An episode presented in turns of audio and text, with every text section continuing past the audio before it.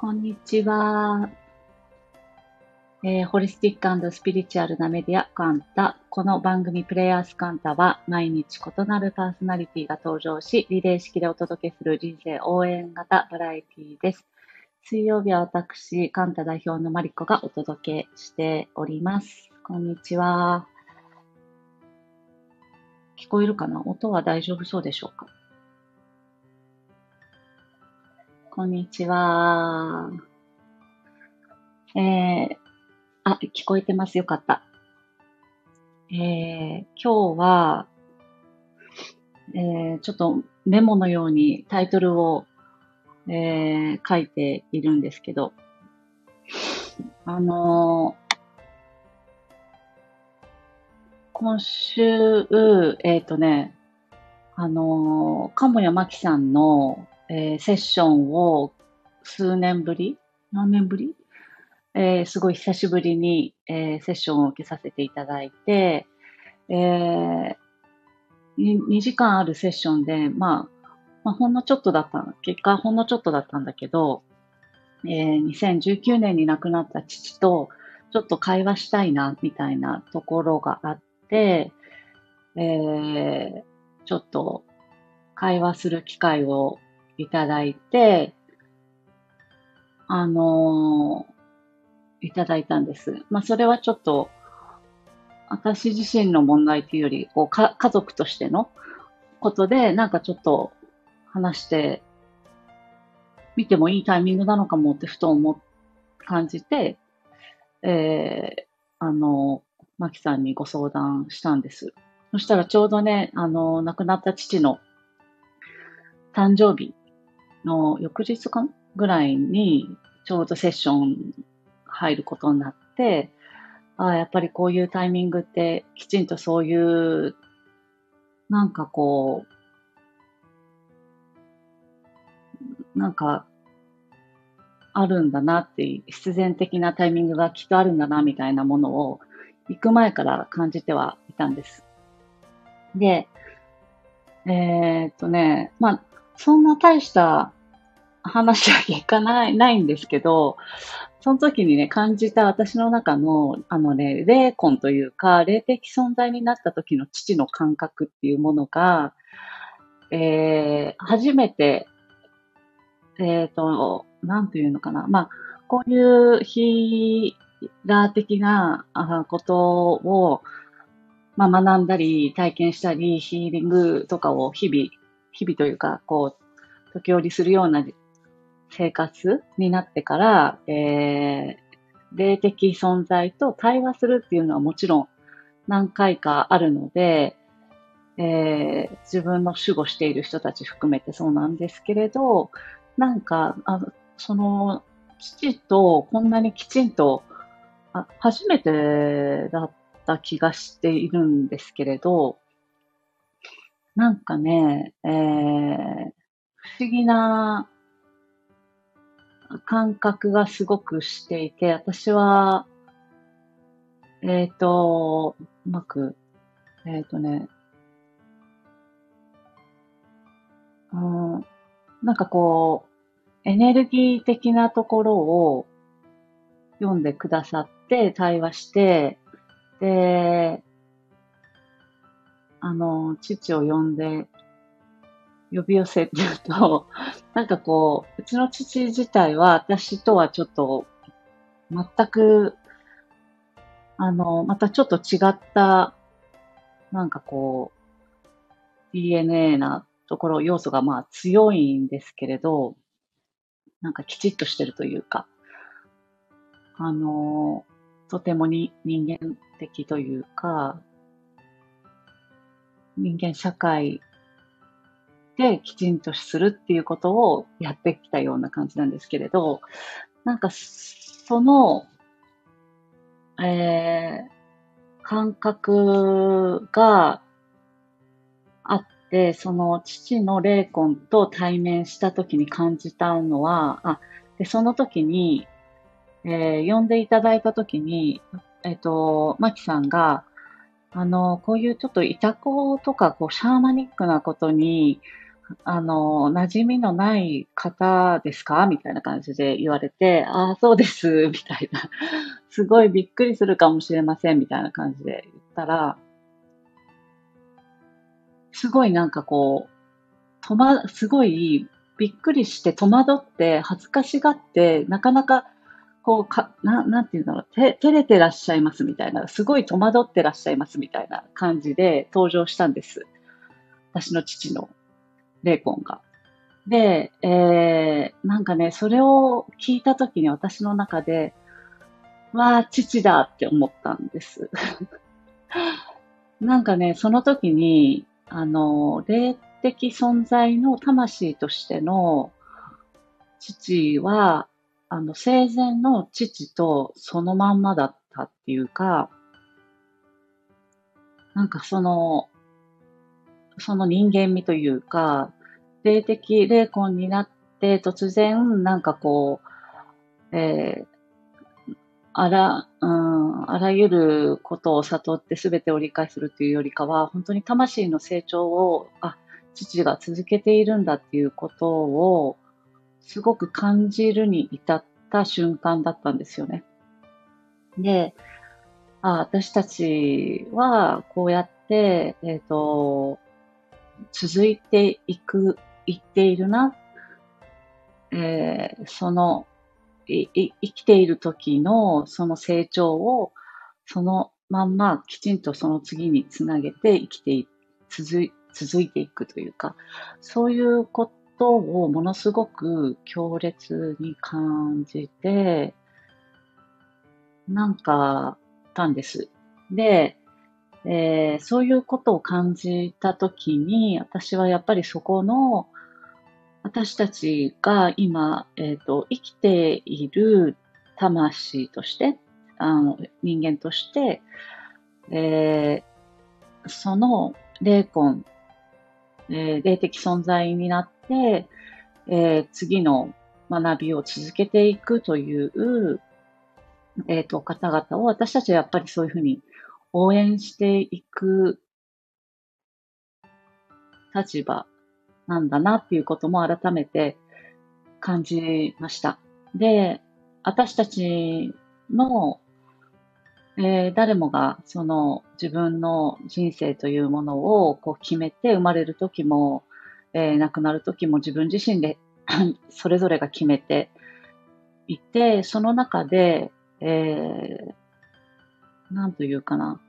結局、こう、物理的に不在であることへの寂しさっていうのはもちろんあるんだけれども、そこに、えー、あの、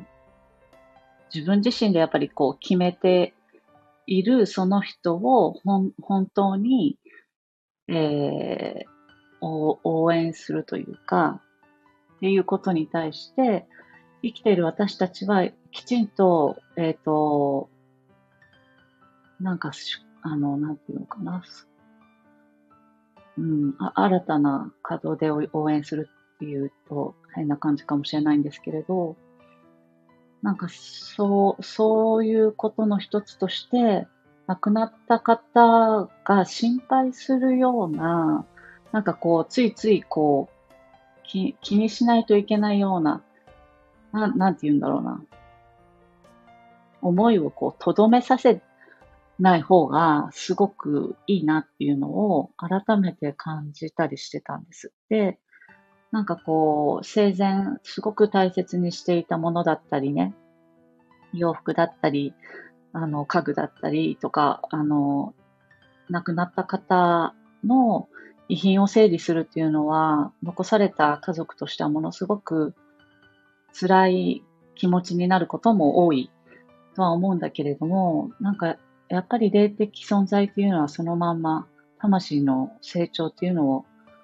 私たちと同じようにそのまんま続けていく存在として、なんか応援のために、なんかそのエネルギーを、えー、こう、とど、とどめさせるようなものはなるべくない方が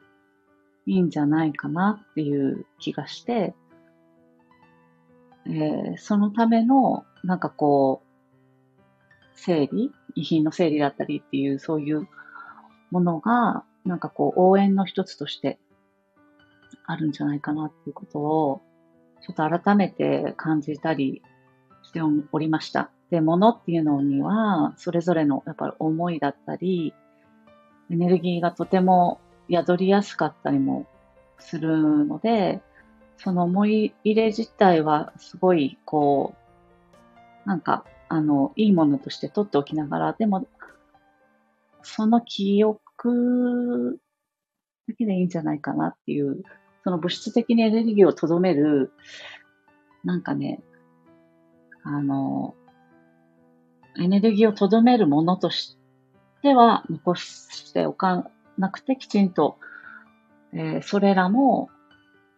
次のものとしてバトンを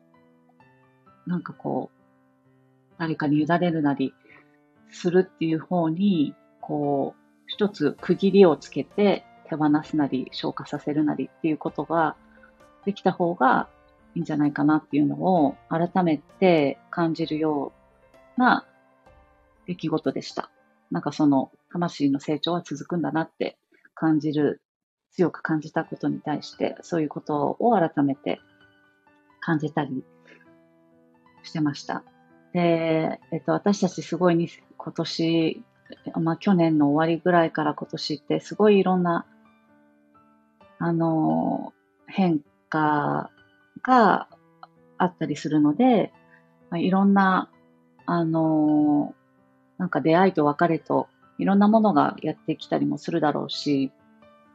あの、感情を揺さぶられることもあるかもしれないんだけれども、その、そういう時こそ、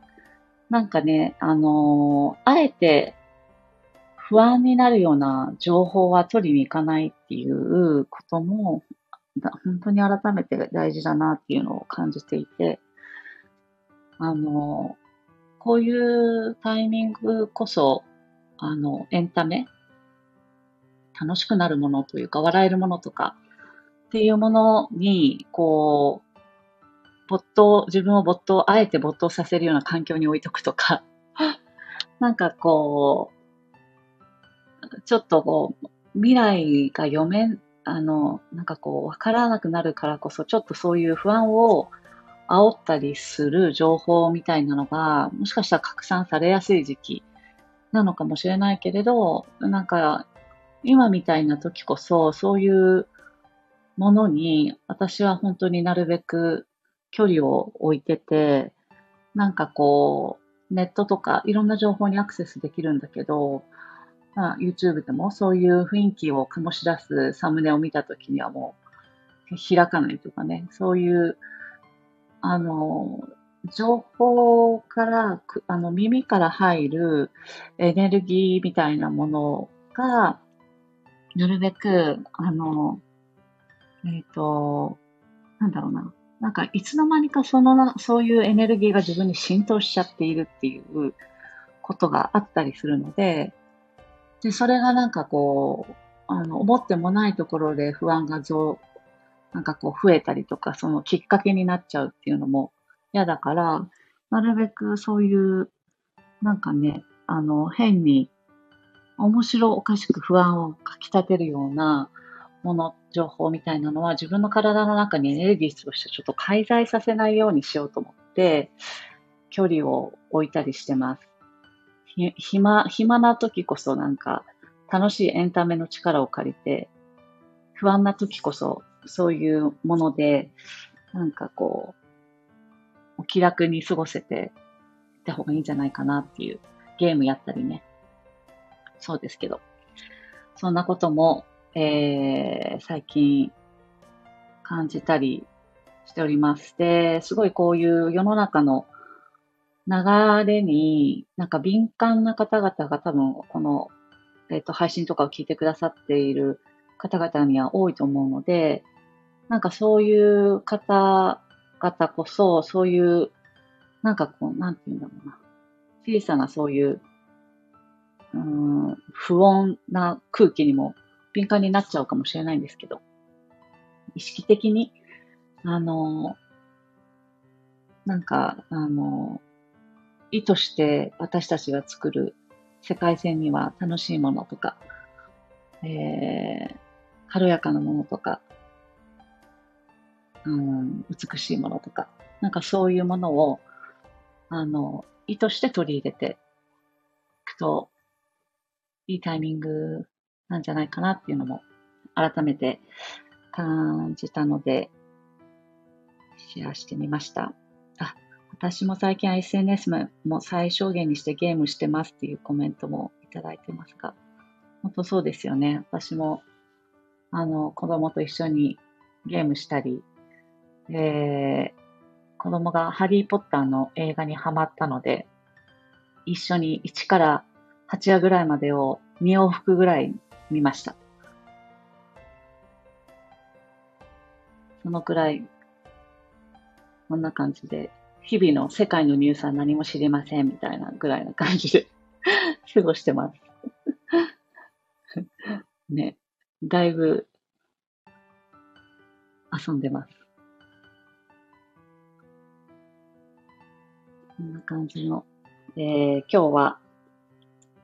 ちょっと、そんな配信をしてみました。えー、また、なんかね、えっ、ー、と、時々本当にこうパッと思いついて喋りたいなって思うネタがあるんですけど、本当になんか喋ろうと、なんかメモしてないと瞬間的に一瞬で忘れちゃうので、気をつけて過ごしたいと思います。今日も聞いてくださりありがとうございました。えー、あ、カンタでは今週末、出張駆動のその2というイベントを開催予定で、えー、先日ゆうじさんにリーディングしてくだ、ゆうじさんがリーディングしてくださった石もたくさん揃うので、もう全残席がね、ちょっと限られてきてはいるんですけれども、もしお時間ご都合合うようでしたら、遊びにいらしてください。今日も聞いてくださりありがとうございました。またねー。